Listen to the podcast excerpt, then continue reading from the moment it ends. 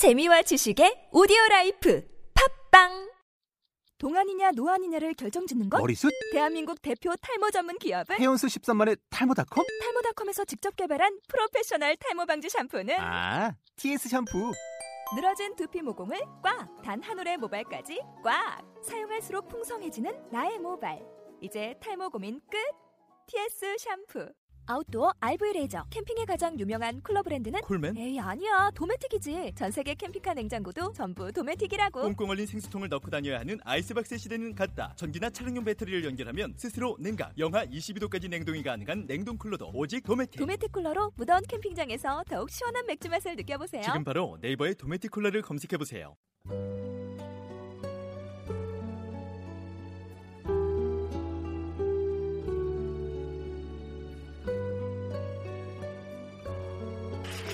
할렐루야 주은총 목사와 함께하는 영성 산책 시간입니다. 오늘은 룻기 3장 1절로 7절 말씀을 가지고 호랑이를 잡으러 굴로 들어가다 라는 제목으로 이야기를 나누어 볼까 합니다. 나오미는 자부 룻에게 보아스는 우리의 기업을 물을 자이므로 그의 발치에 가서 누우라고 이야기를 합니다. 하지만 생각을 해보세요. 어떻게 남의 남자 이불 속으로 들어가서 함부로 누워 있을 수 있단 말입니까? 저는 이 부분을 생각할 때마다 생각나는 사람이 있습니다. 저의 부모님이 목회하실 때 일입니다. 교회에는 처녀들의 직업 가운데 유난히 유치원 선생님이 많았습니다. 그래서 젊은 아가씨들 사이에는 은근히 경쟁도 있었습니다.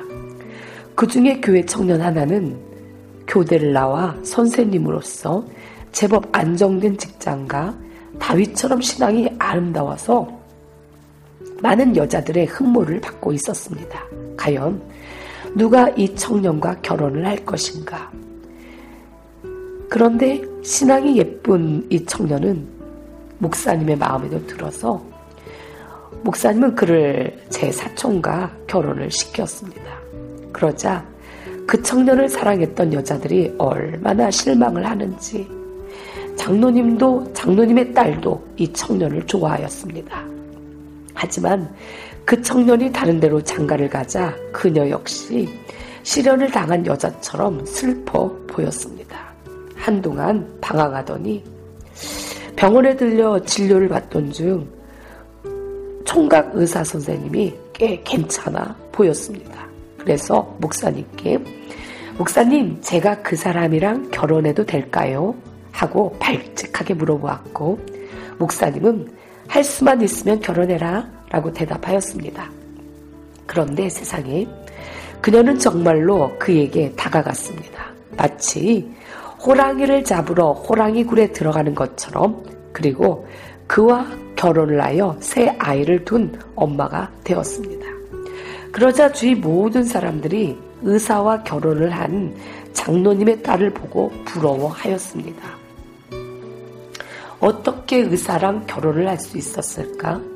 그 장로님 딸은 환자로 그에게 다가갔지만 마침내 그 의사는 그녀의 보아스가 되어 있었던 것입니다. 나오미 역시 루세게 보아스의 발치에 가서 누워 있으라고 말합니다. 그러자 룻은 나오미의 말에 순종하여 보아스에게 가서 그의 발치에 눕습니다. 한참 잠을 자려고 하는데 발치에 누워있는 여자를 발견했을 때 보아스는 얼마나 놀랬을까요? 룻은 몸을 파는 여자가 아닙니다. 그녀 또한 낯선 남자 앞에서 수치심에 얼마나 부끄러웠을까요? 그녀를 발견한 보아스는 이러한 그녀의 마음까지 세심하게 배려를 합니다. 두려워 말라. 내가 네 말대로 다 행하리라. 네가 현숙한 여자인 줄을 나의 성읍 백성이 다 아느니라. 순종. 오늘 본문에 등장하는 나오미는 바로 역전의 드라마의 주인공입니다. 말하였던 그녀의 인생이 패자 부활하는 놀라운 사건이 기록이 되어 있습니다. 루세 시모 나오미가 그에게 이르되 내 딸아 내가 너를 위하여 안식할 곳을 구하여 너로 복되게 하여야 하지 않겠느냐. 이 말씀 속에는 나오미의 의도가 들어 있습니다. 바로 룻을 향한 연민입니다. 나오미는 이미 늙은 여자였지만 며느리 룻은 아직 젊은 여자. 아니, 어리다고 하는 것이 더 정확한 표현일 것입니다. 그 어린 며느리가 혼자 살고 있다는 것이 얼마나 고통스럽겠습니까? 안식처가 필요로 하다는 것입니다. 동시에 자신의 가문을 다시 세우겠다는 의도도 있었습니다. 그래서 나오미는 룻에게 보아스의 발주에 가서 누워 있으라고 말을 합니다. 그러자 룻은 부끄러움을 무릅쓰고 그의 이불 속에 들어가서 누워 있습니다. 룻은 왜 이러한 순종을 하였을까요? 그것은 어머니의 의도를 분명히 이해하였기 때문입니다. 보아스는 이 장에서 고마운 사람, 삶의 은인으로 다가왔습니다. 도무지 소망이 없던 그녀에게 삶의 길을 열어준 사람, 모든 사람들에게 무시당할 수밖에 없는 그녀를 인도하고 보호해준 사람, 그 사람이 바로 보아스였습니다. 그러나 시어머니로부터 보아스에 대해 구체적으로 듣기 전까지만 해도 보아스가 누구인지 몰랐습니다. 그러나 이제는 분명히 압니다. 그가 누구인지, 왜 그녀가 보아스의 발제 아래로 들어가야 하는지 그 이유를 알게 되었습니다. 그렇게 룻은 가감히 호랑이를 잡으러 굴로 들어갔습니다. 나오미와 룻은 예수 그리스도의 모델인 보아스라는 대상을 분명히 알고 선택을 하였습니다. 내 인생을 의지하는 대상이 누구인가요? 내가 지금 누구 때문에, 무엇 때문에 살아가는가요? 대상이 잘못되면 그 사람은 행복할 수가 없습니다. 철저히 준비해야 한다. 나오미는 룻에게 보아스를 만나기 위해서 무엇을 어떻게 준비해야 할지를 철저히 지시를 합니다. 그런즉 너는 목욕하고 기름을 바르고 의복을 입고 타작마당으로 내려가라. 지금 나오미가 룻에게 하는 말 속에는 이러한 의미도 있을 것입니다. 내 가부의 옷을 벗어버려라. 너는 지금까지 충분히 오래 입어왔다. 이제 새로운 옷을 입어라. 더 이상 과거에 집착하는 삶을 살지 말아라. 룻은 아무것도 없는 사람입니다. 정말 불쌍한 여자입니다. 한마디로 가련한 사람이었습니다. 그렇지만 룻은 시어머니가 말씀하신 것에 그래도 순종하였습니다. 시모의 명대로 다 하니라. 카네기의 교훈. 성공의 비결이 있다면 누구나 알고 싶어 합니다. 그러나 그 비결을 알고도 그대로 실천하지 못하면 소용이 없게 됩니다.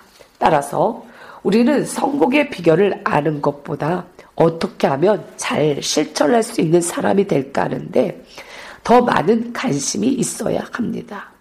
미국의 세계적인 부호 카네기가 어느 날 영국 기자에게 다음과 같은 질문을 받았습니다. 맨주먹으로 거부가 되기 위해서는 어떤 자격이 필요합니까?